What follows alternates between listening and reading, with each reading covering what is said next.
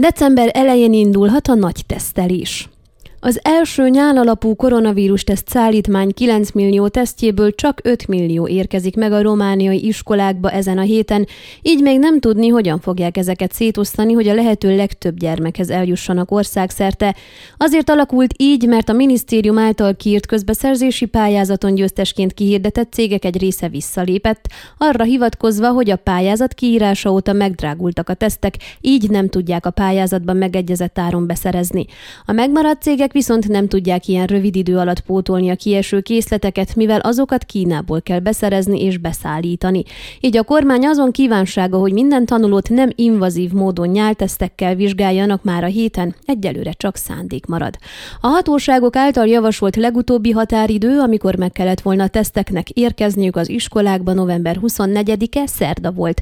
A Digi24 hírtelevízió szerint a tesztek csak pénteken érkeznek meg az iskolákba, így az első tesztelések jövő jövő héten, november 29-től kezdődhetnek el, de várhatóan a kormány a keddi és szerdai hivatalos ünnepnapok miatt a hétfőt is szabadnappá nyilvánítja, az első nyálteszteket tehát december másodikától végezhetnék el.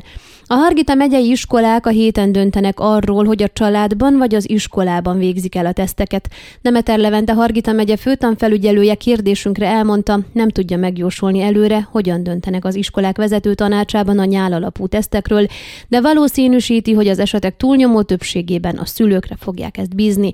Hozzátettem, ezen a héten kellene döntsenek az iskolák, mert ha a tesztek megérkeznek, használni is kell. Az egészségügyi szaktárca és a tanügyminisztérium által kialakított lebonyolítási mód szerint iskolai vagy otthoni környezetben is történhet a tesztelés, de ha iskolában történik, akkor az kicsit körülményesebb, mert a szülőnek is bele kell egyeznie. Ha hazaküldik, egyszerűbb a folyamat, és ez valószínűleg az iskoláknak is egyszerűbb, mert ha egy kisebb osztályban a tanítónak kell végig tesztelnie mindenkit, akkor az lehet, hogy órákba telik, és oda vesz a cél, amiért a gyerek iskolába megy. Valószínűsítem tehát, hogy a szülőkre bízzák az iskolák, ez hatékonyabbnak tűnik, közölte Demeter Levente. Kérdésünkre, hogy milyen következményei lehetnek annak, ha a szülő visszautasítja a gyereke tesztelését, elmondta, nem lesz semmilyen következménye, de ez egy lehetőség. Felelősségre szólítjuk fel mi is, és a miniszter is a szülőket, hogy a tesztet végezzék el, és az eredményt közül közöljék az iskolával valamilyen módon. Úgy gondolom, hogy a szülőnek is érdeke, hogy tudja, gyereke rendben van, egészséges, legalábbis, ami a koronavírust illeti. Fűzte hozzá a főtanfelügyelő. Maros megye főtanfelügyelő helyettese, Illés Ildikó is megerősítette lapunknak, hogy még nem érkeztek meg a nyáltesztek, csak a módszertan, azt ki is küldték az iskoláknak. Valószínű, hogyha megérkeznek a tesztek, akkor érkeznek pontosítások is ezzel kapcsolatban.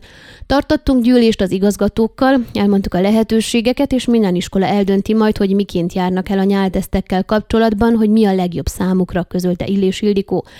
Lackó György, a Székelyudvarhelyi Tamási Áron gimnázium igazgatójától megtudtuk, még nem döntött az intézmény vezető tanácsa arról, hogy kiadják-e a szülőknek, vagy az iskolában végzik el a teszteket, várják a további pontosításokat. De, mint hozzátette, elég elképzelhetetlennek tartja, hogy a tanárok teszteljenek az intézményben. Azt írja a szabályzat, hogy a tanórák előtt kell elvégezni a teszteket, és a gyerekek előtte egy órával nem szabad egyenek és igyanak. Akkor hogy jönnek el éhesen az iskolába?